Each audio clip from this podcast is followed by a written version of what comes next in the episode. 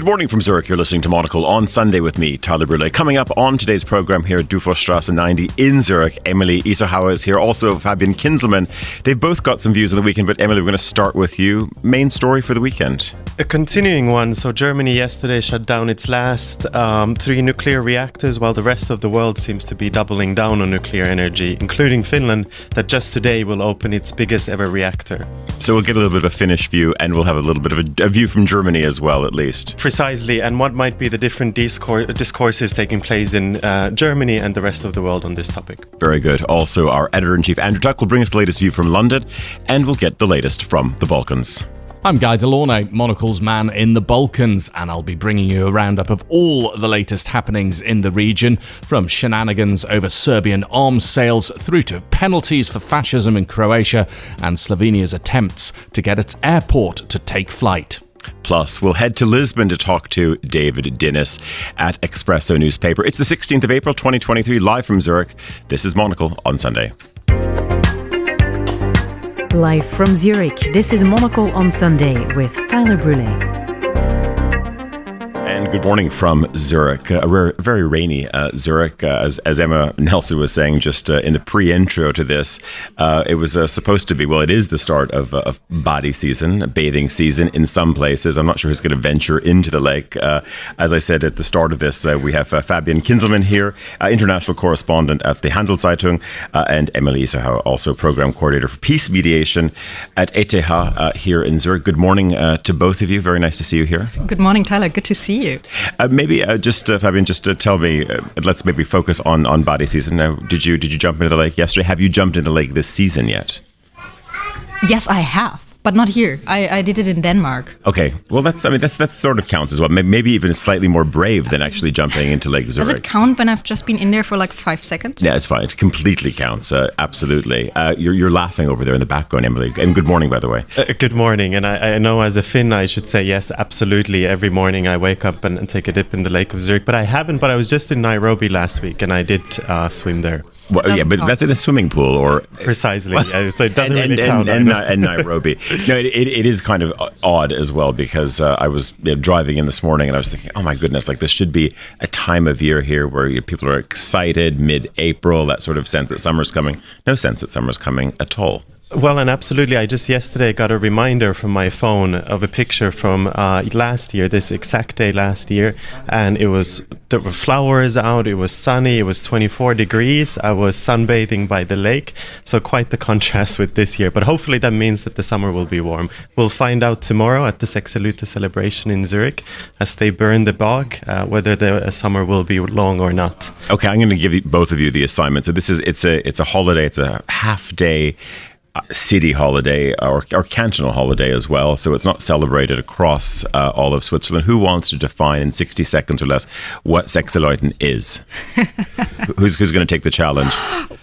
You were asking two foreigners. I know, I know. I've got a German and a Finn here, but anyway, okay, you go, Eemeli, you go for it. So historically, has something to do with the start of, I think, summer working hours, and it's related to the guilds and the various guilds that you exist in um, uh, Zurich. But the most famous bit is that they there's a big effigy uh, of winter, a snowman that they burn, and the length it takes, or the period between them lighting it on fire and the head exploding, will determine, according to superstitions, how uh, long and, and it is until the summer. And I think the shortest it's ever taken is around five minutes, and the longest, I think, more than an hour. Um, so we'll see. It looks a bit rainy tomorrow, so it yeah. might take a while. Um, so that would imply that the summer won't be super warm. Yeah, and then of course tomorrow morning there is, and then actually you noticed actually all weekend it was there was a lot of a lot of dress. There is a lot of dress up right now because as you said, all of the guilds uh, from across the city. Uh, there's much pageantry uh, right now. There's much many wigs, lots of pantaloons as well. And there's a big parade. So if, if anyone happens to be in Zurich, it's it's worth a visit. I, I think everyone dressed up in their outfits and and the parading across the city. Um, so it's fun to see. And then they are riding around the Böögg. Um, and after it explodes, it's uh, it's getting even more fun because then the children can come in and like barbecue sausages in the off the head of the exploded so, snowman as well, which is which is quite something. Um, Andrew Tuck uh, is on the line. Uh, our editor in chief is in London. I believe he's in London. Andrew, you are in London this morning. Good morning. I'm definitely here, and uh, you sound pretty fresh actually after a night of uh, karaoke. I'm, I'm, I thought I was going to hear a growlier voice this morning. Okay, no, not not so bad. We'll kind of we'll come back to that in, in a moment. I'm not changing tracks, but w- when when you hear about this this half day celebration uh, with, of course, as you know, many horsemen riding around, and then this very very large snowman, I think whose head is packed with fireworks, etc., and then this thing it sort of explodes, um, not all over the crowds, uh, but uh, how does that sound to you? Do you do you want to buy a plane ticket? Do you, do you think it's something Zurich should be marketing for itself? I don't know. Expl- exploding Santas is is, uh, is I'm not quite sure if it's international allure. I'm sure it's fun when you're there though. I, it's, well, it's not exploding Santa. It's a it's, it's a snowman. It's a snowman. But I mean, so snow, well, maybe they can add a Santa as well for good effect. They, they could. And what's, Uh, well, I, I, we can say what's catching your uh, eye uh, in in London uh, this morning, uh, as, as we were saying at the start of the show as well. It's kind of amazing that this is it's five years of uh, of, of Dufourstrasse. No, how how amazing! And w- w- I think for anybody who who knows Monocle, I would encourage them to go because I think it is one of the the kind of best kind of physical iterations of what the brand stands for. So, bookshop, cafe, which is always bustling. The, just amazingly put together by uh, David Marquardt from Mac Architects. I don't know. It's, it's, one of those places that I think even when when staff rocked up on the first days, were like, "Oh God, do, do we work for this company? This is this is pretty impressive."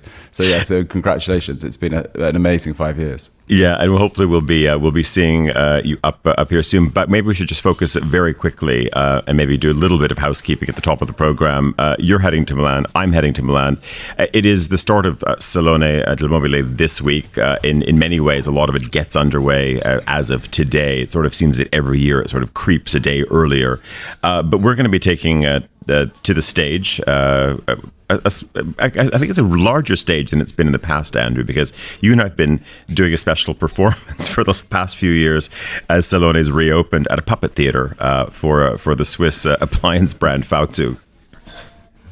Uh, yes, but we have a, a, a, change of venue. We do love, our puppet theatre, and uh, it, was a theatre that looks just like a normal, regular theatre, but it's scaled down to uh, a, a, very small, intimate space. But we have a, a, bigger space this year, and we're doing talks on two nights, so uh, on on Tuesday and Wednesday, and that's followed by a, a reception and drinks, uh, which go on, I believe, till ten o'clock both nights.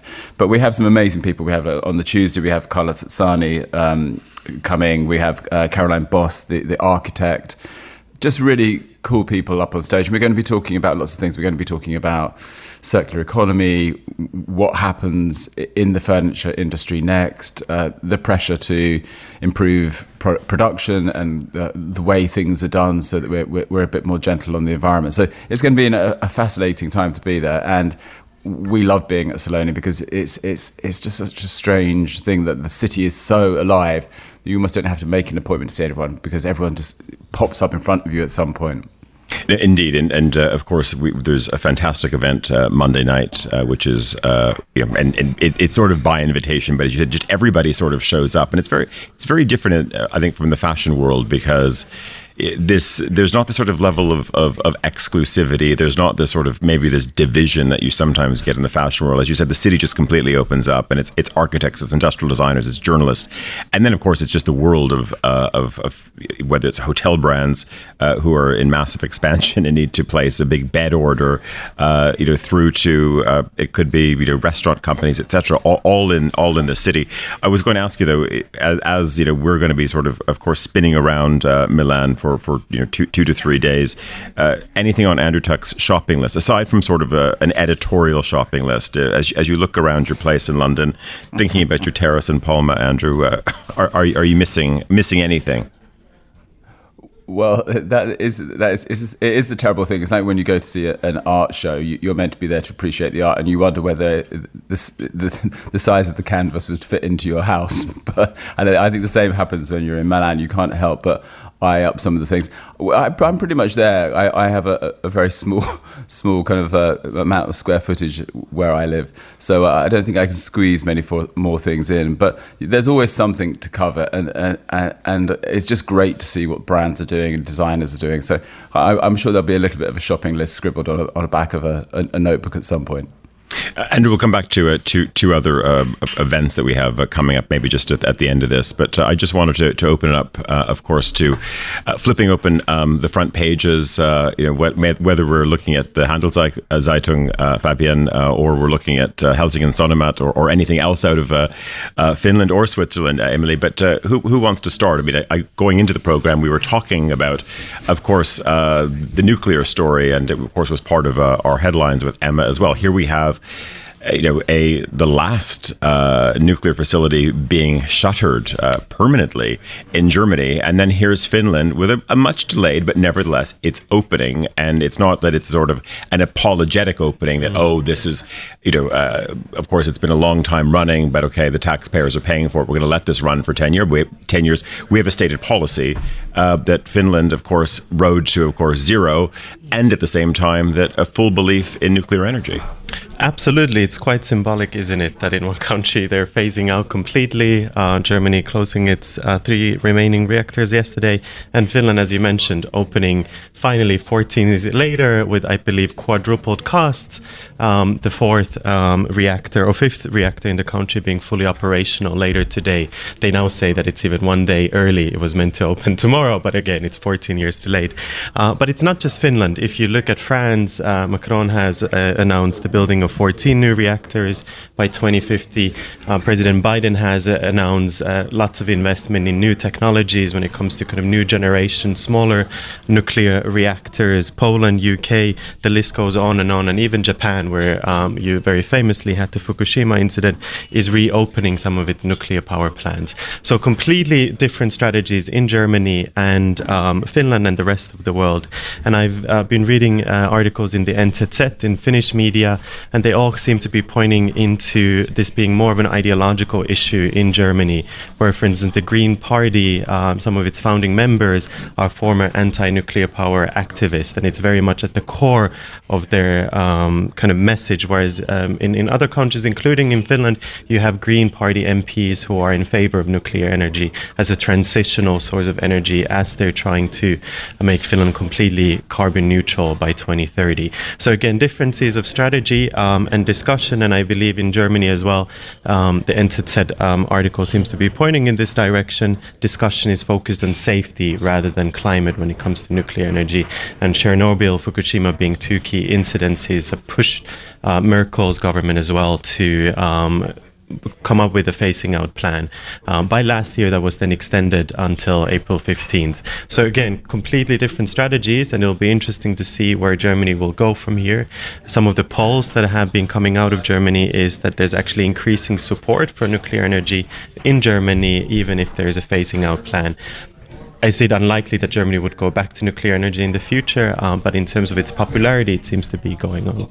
Now, listeners, this is very exciting. Andrew, you're going to love this. So, Desi, uh, of course, who uh, is uh, one of our producers and uh, is running all of the audio here this morning. Also, she did a very good job also running karaoke uh, last night as well.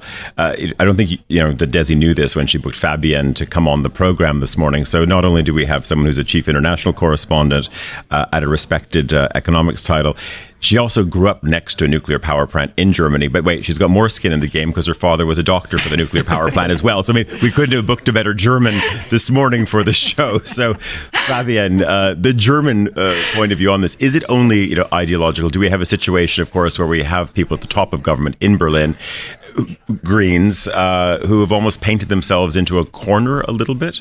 Yeah, it definitely has a strong ideological component. Definitely, um, most like the, the Green Party grew so much stronger within the past decades. Also, like lots of Germans grew up with like there were like books, there were novels in Germany. Um, very famous Die Wolke, the cloud, um, about like it's like the base of the book is like a scenario where like a nuclear power plant in and um, where you have like a catastrophe around a nuclear power plant in Germany. So that's heavily influenced by that. But we should not forget that Merkel's government, and she's not green at all, was the one deciding to phase out the coal. Um, I also don't think, as you said, um, Eemeli, that uh, we're that Germany will go back at some point to nuclear um, power. But of course, there are like two things um, to to keep in mind. Like one thing is what what like lots of Germans are also saying, like especially the Green Party, is like we would not have this energy transformation we've seen within the past years without the decision to phase out nuclear power plants.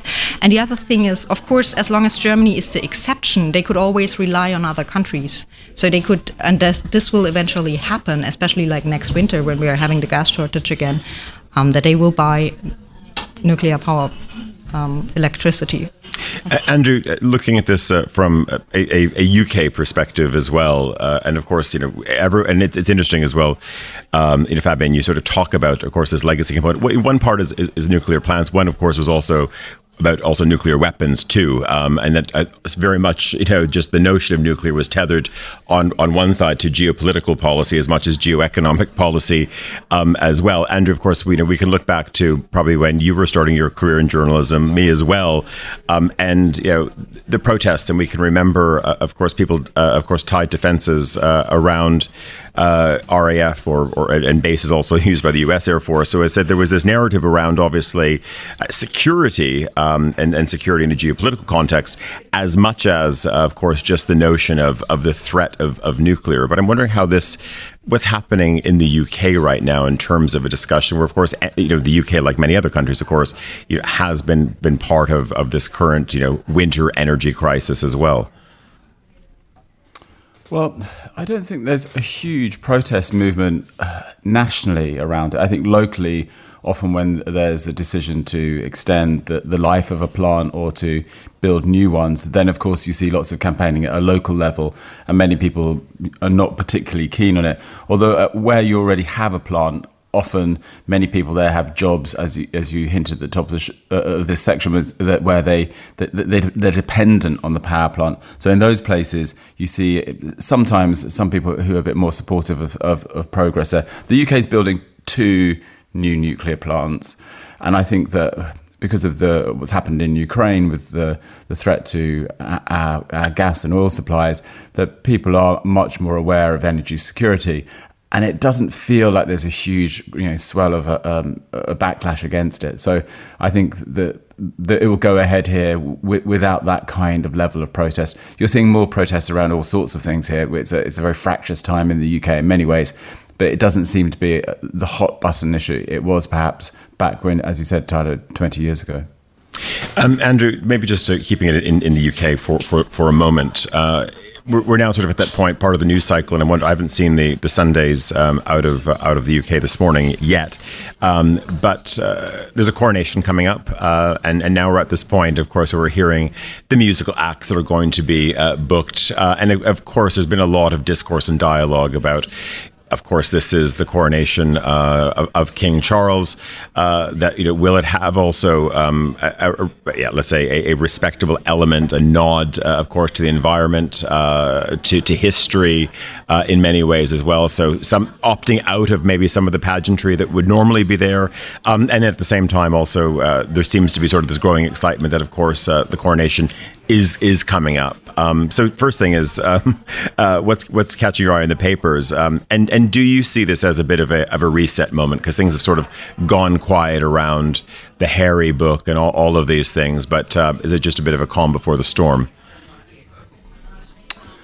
I don't know. I think it's not going to be as powerful an emotional or, or national moment, I think, as the as the, the, death of uh, Queen Elizabeth and, and the, the, funeral.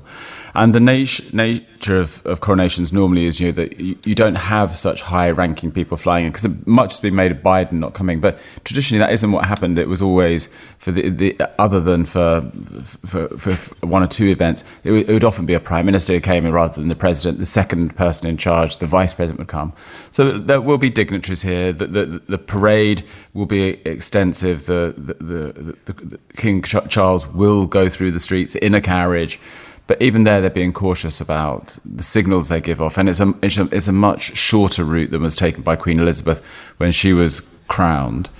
But there does seem to be, uh, the papers are beginning to get behind it. And if the weather's good, and I'm sure there'll be an in- incredible turnout.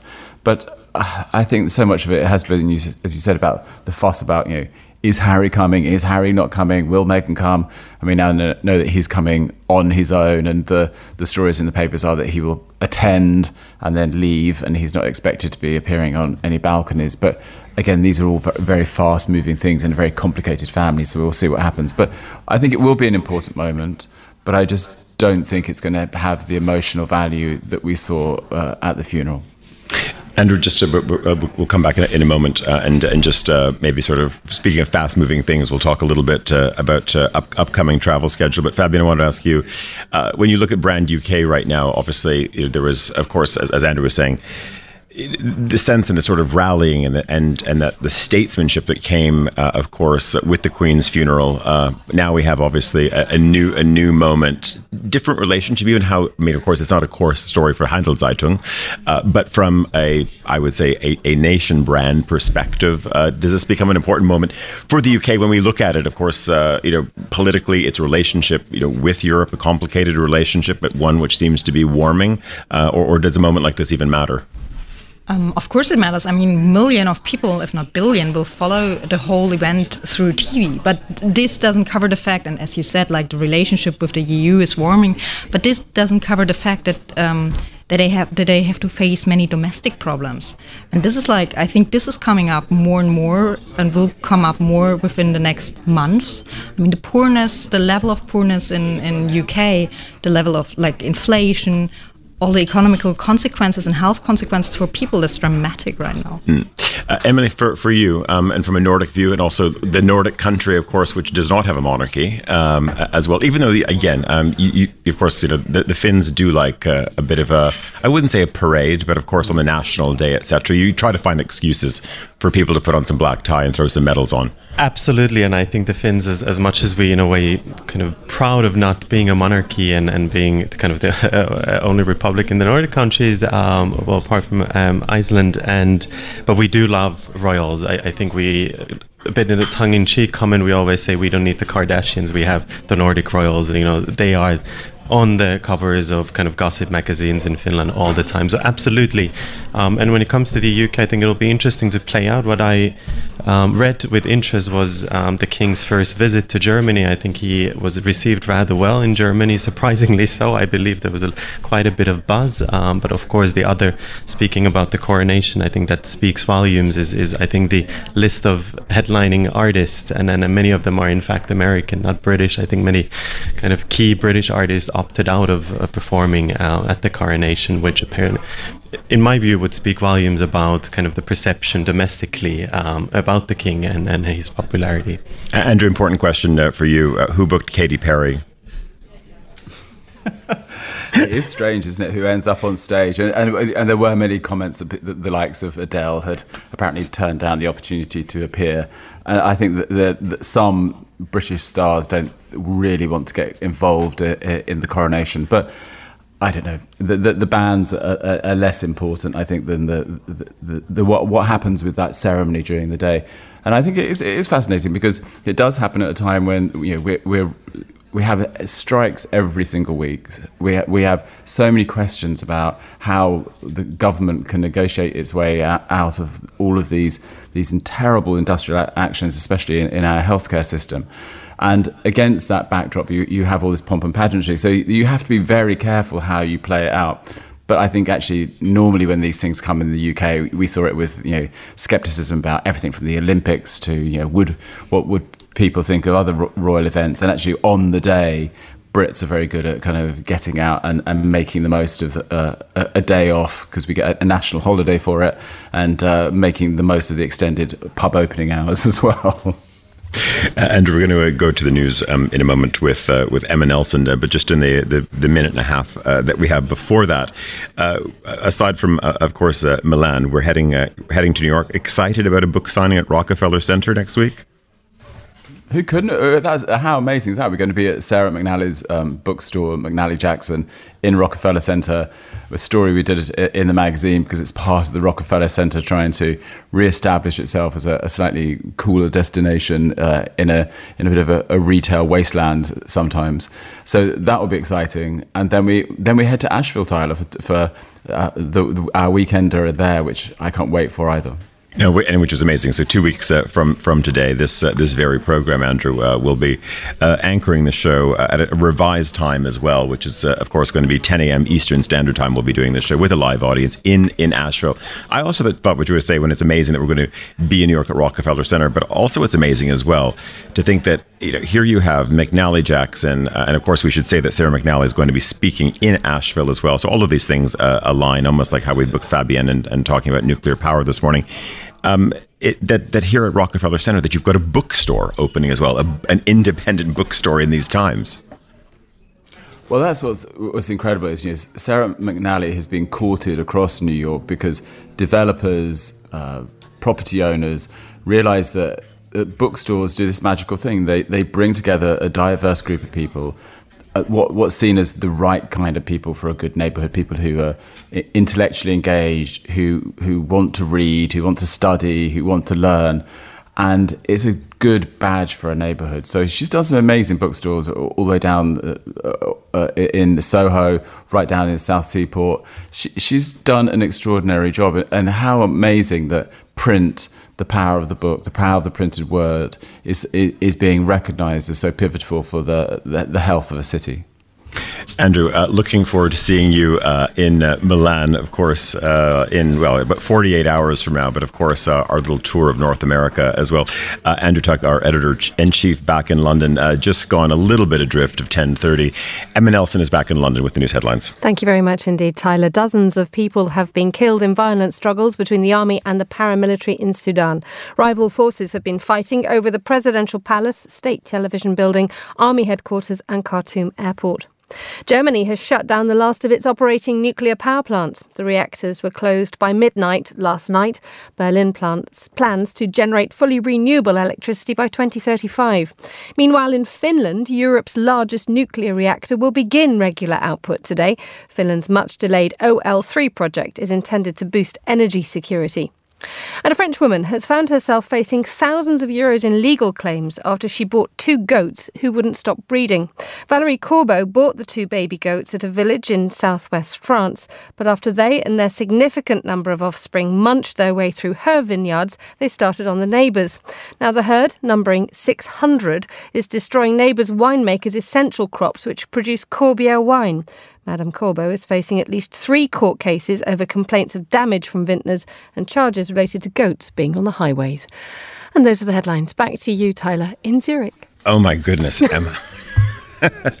we didn't do we didn't do a weather check because we like to compare the weather between uh, Zurich and London. What's happening on one side of the channel versus the other? How is London this morning? Uh, it's not bad actually. Yesterday we had an inkling of sunshine, um, but Eemeli, I'm absolutely with you on this one. My telephone from la- my phone from last year is telling me that I was growing flowers in my window boxes this time last year, and we are just in such a funk here in the UK. We're still encapsulated under that grey sky. It's still cold at night. It's still cold during the day. I'm bored of my coats, and I want to see my feet again. I'm just fed. I'm just fed up of being clothed in sort of woolies. I know there's a delight in a good wool jumper, but boy, oh boy, am I fed up.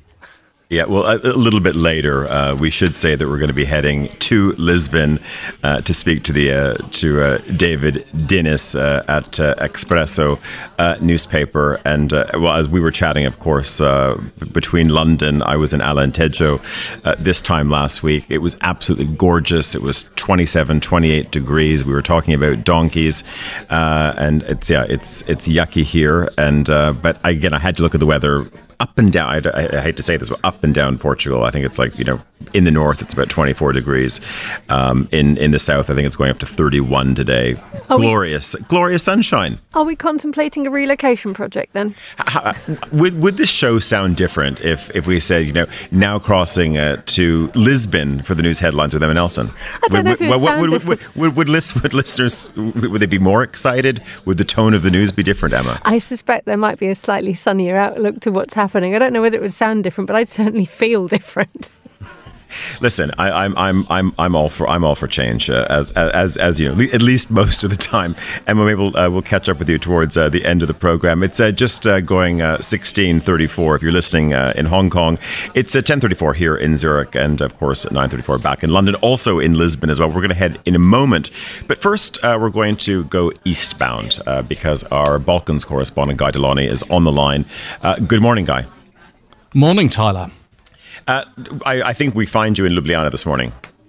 You do. I am in Ljubljana, and I got to say, the weather isn't that great, to be honest with you. We've had several days of rain on the trot, um, which does rather start getting you down. And we were just starting to enjoy having the sunshine in the garden, having a little sun trap there for our uh, morning and afternoon coffees. Uh, but it's uh, not been a great idea to do that over the past few days, unless you fancy going out in a in your Mac, um, which I didn't particularly. No. Well, why don't we start with um, maybe the story that you teased at the top of the program, uh, which is this. Uh, you know, there's an interesting story around Slovenia because you know people might remember uh, a few years back uh, there was Adria Airways, these kind mm. of happily painted aircraft. They were green and blue with a white fuselage. I don't know. There was something just about the words, you know, Adria on the side of an aircraft. It was very evocative. You felt, you know, a little bit sort of Habsburg Empire taking flight. It yeah, it, it, it, this association with sort of the, the, the east of Europe, but it's still a little bit close. And I can remember seeing their aircraft on the ground here at, at, at Zurich Airport, and, and it was always something very tempting. It's, that's what's also interesting as well when you see it in an airline or a country with a, a national carrier as they had at that time. It, yeah. it makes you want to go, um, even though I've still not been to visit you yet. But that that needs to happen. Um, what's happening now with uh, Slovenia Incorporated uh, aviation sector? Well, you've given me a lump in my throat there, Tyler, thinking about Adria Airlines. I mean, it, it wasn't without its flaws, and that's putting it mildly, but it did connect Slovenia, which is a, a pretty small country, fewer than 2 million people, quite well with a lot of places in Europe. And importantly, from the point of view of, of my job, around the former Yugoslavia. And that was important for lots of people's jobs because there's a large um, ex Yugoslav diaspora in Slovenia um, who were relying on these flights to places like Sarajevo, Skopje, Pristina. You know, all of that was very important. And Adria, just before the pandemic, uh, went bust and it, has gone. And uh, the irony is, if it had hung on for another couple of months, it probably would have got a load of EU subsidies, which would have seen it through, and it might have gone bust a bit later. But you know, you never know; they might have had a rethink, and things might have gone gone better. But now it's uh, in a we're in a situation where there's no Adria, there's no national airline. Uh, the Ljubljana airport opened up a brand spanking new terminal, which looks very pretty and has lots of space in it, uh, but basically doesn't have any flights to serve it. So it's now the quietest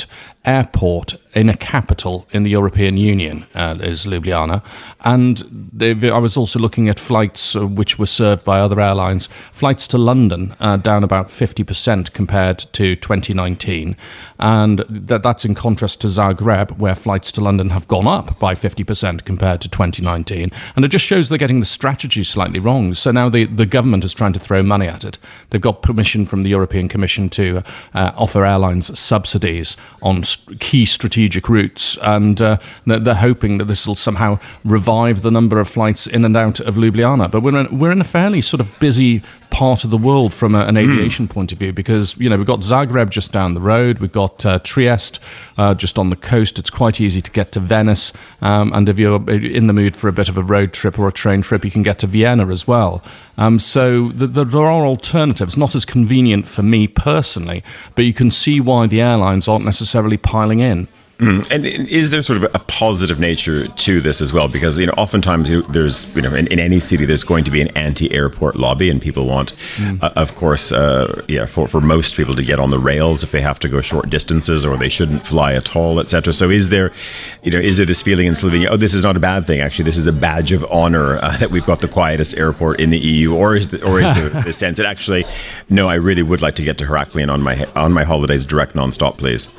Yeah, I've heard literally nobody say that they're happy that we don't have enough flights out of Ljubljana. Literally nobody is saying that. And I think that's also a reflection on what the alternatives are in terms of getting around. I mean, I'll just give you an example. I was trying the other day, and this isn't a, this isn't something I could ever have done on an aeroplane, but I was uh, the other day in Istria in Croatia, um, which should be an, an hour and a half's drive, and it took three hours coming back because of uh, jams on, on the motorways, and that's that's depressingly frequent if you're coming back um, from the coast into Ljubljana on the motorway. All the time, uh, that road is absolutely packed, and there are frequent holdups on it. So that's not ideal. You'd like to go by the train, but the trains can be very slow as well, and certain destinations they just don't serve. Um, Slovenian Railways has invested a lot of money in new rolling stock, Swiss rolling stock, the uh, Stadler trains, the, the Kiss and Flirt trains, um, which should be improving speeds to places like Zagreb, because uh, at the moment it takes about two and a half hours if you're lucky to Zagreb on, on the train. But a couple of things are, are, just happening there which could speed it up. Firstly, they got permission to run these new trains on this, the Croatian rails, and that should be happening soon. And secondly, um, because Croatia's joined the Schengen area, those border checks, though they were still there when I last went on a train to Zagreb a few weeks ago, they should theoretically have evaporated now because they've scrapped the border checks at uh, the airports at, as of the end of March. So hopefully that's going to improve the speed as well. And then we'll be looking at if everybody gets their act together, and this requires cooperation from more than one country, uh, we could be looking at a much faster rail services through the region.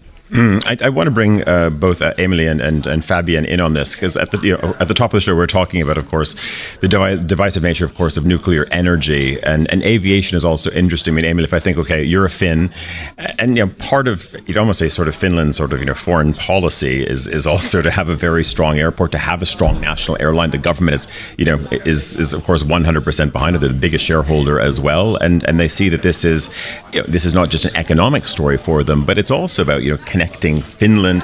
You could almost say Finnish design, Finnish values to the world uh, as well. And I don't think they would be very excited in Finland if they, you know, and it's been it's been a challenge obviously with closed Russian airspace as well. But you know, they're very you know, proud of the fact as well that they have this connective nature for the world. Absolutely, and that's why you see big Finnish brands from Marimekko to Iittala um, to Fazer having uh, partnerships with Finnair so they can kind of showcase the best of Finnish design and, and, and products on air um, on, on, on Finnair flights. So absolutely, it's a source of pride, but it's also a very practical concern. So I actually next summer I've decided to try to make my way as close to Finland as possible without hopping on a plane, and it will take me a couple of days to first go to Berlin by train, then to Copenhagen, then to Stockholm, and then hop on a ferry um, across the sea to Finland. So, again, from a very geographical point of view, Finland absolutely needs a national air carrier to make sure that Finland is well serviced. Of course, in the hopes that um, come kind of two decades from now, uh, it'll be more carbon neutral uh, way of traveling, and I think that's the goal. Uh, but in the interim, that's uh, unfortunately the case. But for country like Finland, we just not geographically, and, and, and with the, the way things are with Russia now, um, you cannot necessarily take a train to St. Petersburg and try to get to Europe from there either. I mean, Fabienne, it's not your patch uh, necessarily um, uh, because you're doing international, but from a Handelszeitung uh, point of view, from the newspaper's perspective, you know, you are covering uh, you know, global economy, Swiss economy uh, as well, and this city also has, you know, occasionally a complicated relationship with its airport, uh, but but it sort of, it seems seems like that's dying down a little bit. It seems like runways will be extended now. And do you get a sense that maybe the, moment uh, of flight shaming, etc., has also three three years of people realizing that it's maybe not so great when you can't go and see your relatives in Australia has died down. Is the sentiment changing a bit? Do you think? Exactly. I think it's it's exactly the way you're describing. Like with the pandemic and with the climate movement um, emerging right before the pandemic, I think flight shaming became like the huge topic, and people were like rather would rather um, cut it down. But now, like after the pandemic, people want to travel again. Like we see the numbers rising. Um, and I think people realized, or like the the general view on the topic is that it's more like a systemic problem, which we should. Um, yeah, which we should solve by, for example, um, pushing e-fuels, pushing, uh, pushing, of course, trains.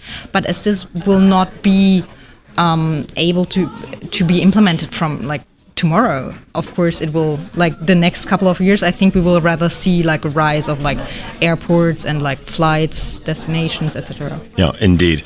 Um, uh, maybe just uh, staying on the travel theme, um, Guy. Uh, very interesting story out of Croatia um, and a reliance or increasing reliance on on Asian staff, uh, which which maybe and you know would probably be a little bit of a surprise for people with their front desk experience uh, when they're when they're in a hotel in the country.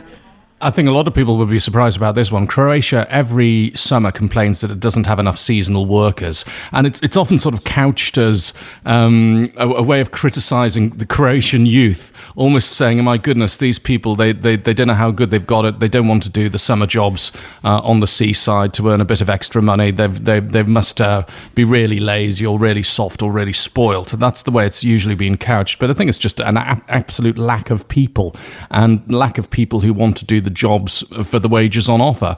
And they've been casting their net wider and wider in Croatia for the, the seasonal staff. So up until now, we've seen people coming in mainly from Serbia, from North Macedonia, ex Yugoslavia, in other words. Um, but they, they can't even fulfill it with those people because those people are finding better offers elsewhere in Europe and on the cruise ships. So now we're seeing um, permits being allocated to workers from Nepal, from Philippines, and from India. And that's going to be, as you say, the, the, the face of the front desk this summer in Croatia uh, or service staff or people in the kitchen, it's going to be much more likely it's people from Asia who are going to be uh, looking after you uh, in your Croatian seaside resorts this summer.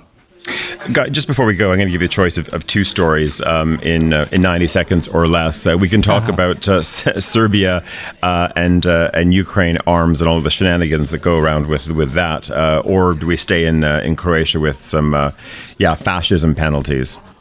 Well, I can do the Croatian fascism penalty very briefly. There's an odd fetish for making an old Nazi era salute in Croatia. That will now be punished uh, with a fine of 4,000 euros. This is a sort of conflation of nationalism with deliberate offence to one's neighbours. So penalties for that are going up. But I think the interesting one more internationally is what's going on with Serbia and its arms sales. Serbia is a big arms producer. It's been suggested in these leaked US diplomatic documents that Serbia has been and is willing to sell arms to Ukraine to, so that Ukraine can defend itself against the invasion of Russia. And of course, Serbia is a big ally of Russia. And uh, it says that uh, it has not and will not sell arms to either side in the conflict. But it does admit, and this is quite curious, that if it sells arms to third parties, of course, it is highly possible that these arms may end up on the battlefields in Ukraine. Interesting, uh, maybe interesting relationship to uh, Switzerland and, and its tanks uh, as well. Uh, Guy De Launey, uh, our uh, correspondent in the Balkans, joining us from Ljubljana this morning. Thank you very much for that. It's just gone 10:46 here in Zurich. We're going away for a short, short break. When we come back, we're heading to Lisbon. Spain is the land of sun, sea, and sangria, and each visitor jets off to its sunny beaches and vibrant cities for a dose of that Spanish buena vida. Monocle's newest handbook to Spain is on shelves now, where we explore the best places to eat, shop, stay, and wander in this colorful country. Inside, we check in with the hoteliers offering luxury seaside stays and urban getaways, local creatives weaving the old with the new, and leading chefs plating up exciting new dishes. For those hoping to put down roots, this handbook also highlights the perfect neighborhoods for you to call home and gets suggestions from the entrepreneurs who have already taken the plunge. Head to monocle.com slash shop to order your copy of Spain, the Monocle Handbook, today.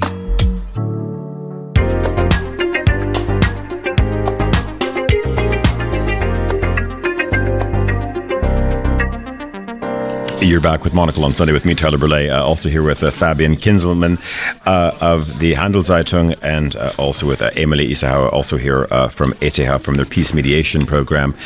we are heading to Lisbon now to speak to the deputy editor of Expresso newspaper. David Dinis, is on the line. And for those of you who don't know, Expresso, we could probably sort of say a little bit like uh, Die Zeit, a weekly title in, in Portugal, a newspaper of record with a fantastic supplement uh, as well. And I have to say, uh, David, I was diving into your uh, the pages of your supplement uh, last weekend, and, and and a very fine journal that uh, that you have, Bom Dia. Thank you. Bon dia, Tyler. Thank you.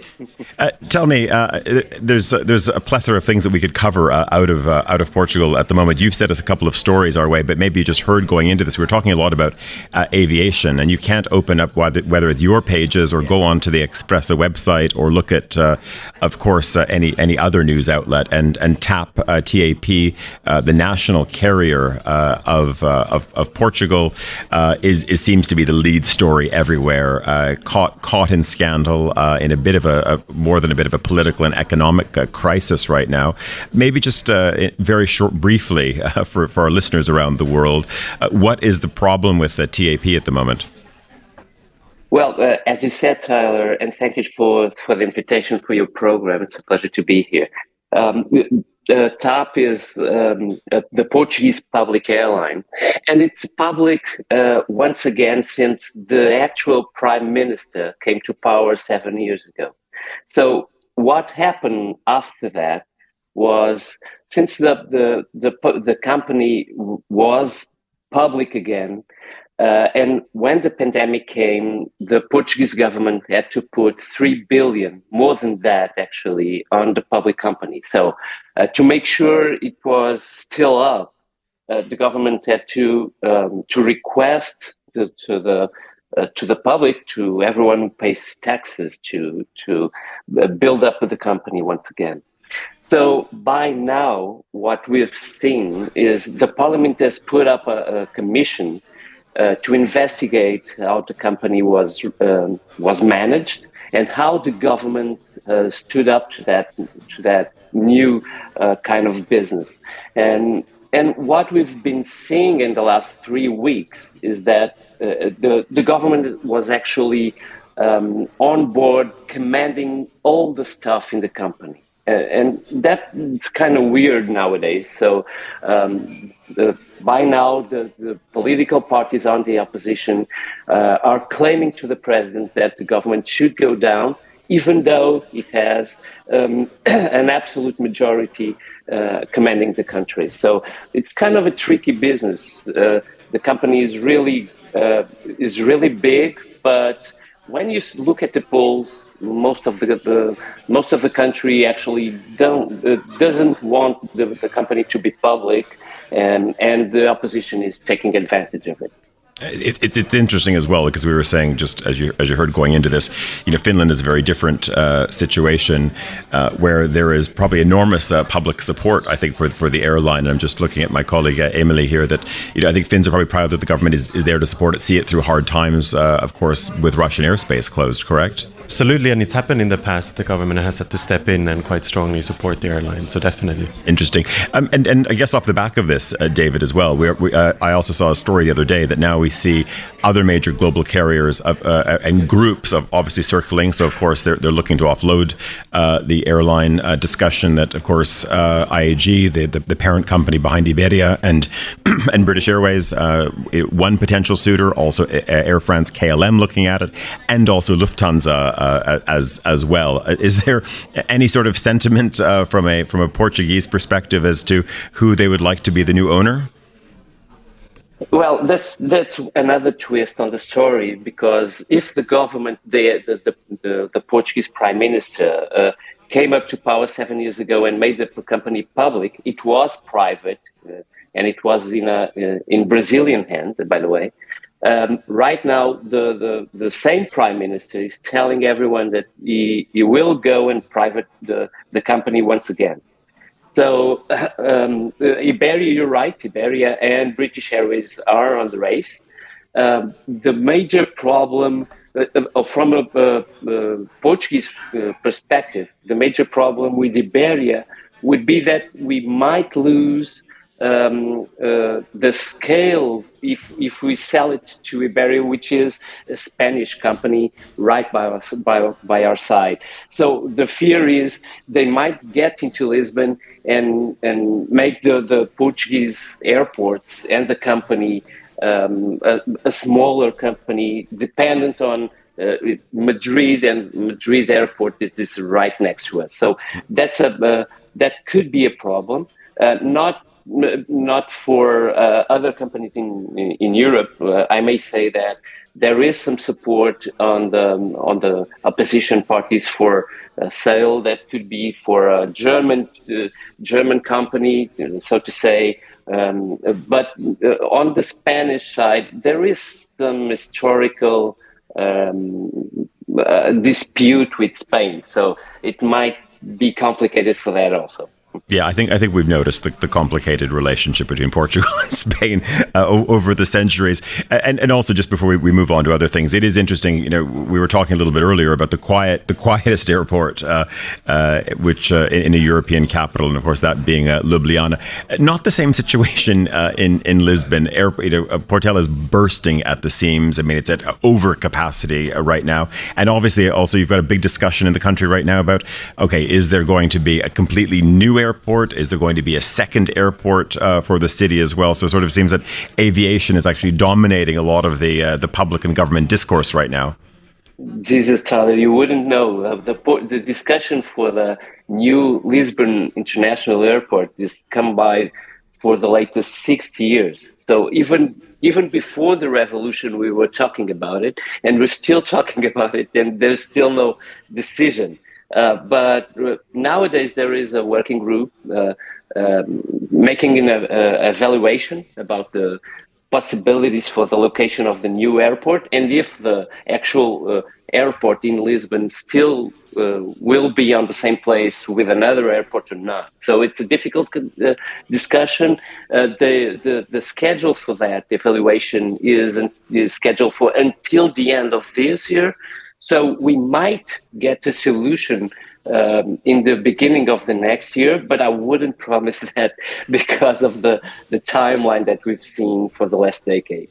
Okay, so it's still going to be buses to, to planes. Uh, I think probably for the foreseeable future, uh, out of uh, yeah, out of Delgado uh, uh, Airport. Anyway, just uh, just before we go, very quickly, one of the dominating themes, even in discussion, and, and it's not just a, it's not just a Lisbon story and or a Portugal story. It's a story in, in many ways all over Europe, but certainly in cities where you have an overinflated property market, and of course Portugal has some of the lowest wages in the EU, but rental prices and housing prices are still off the charts charts. Everyone said it was going to cool down a little bit, but uh, this is really not not the case. And sort of the gap seems to be spreading, and, and a story that, of course, Express has been following very closely.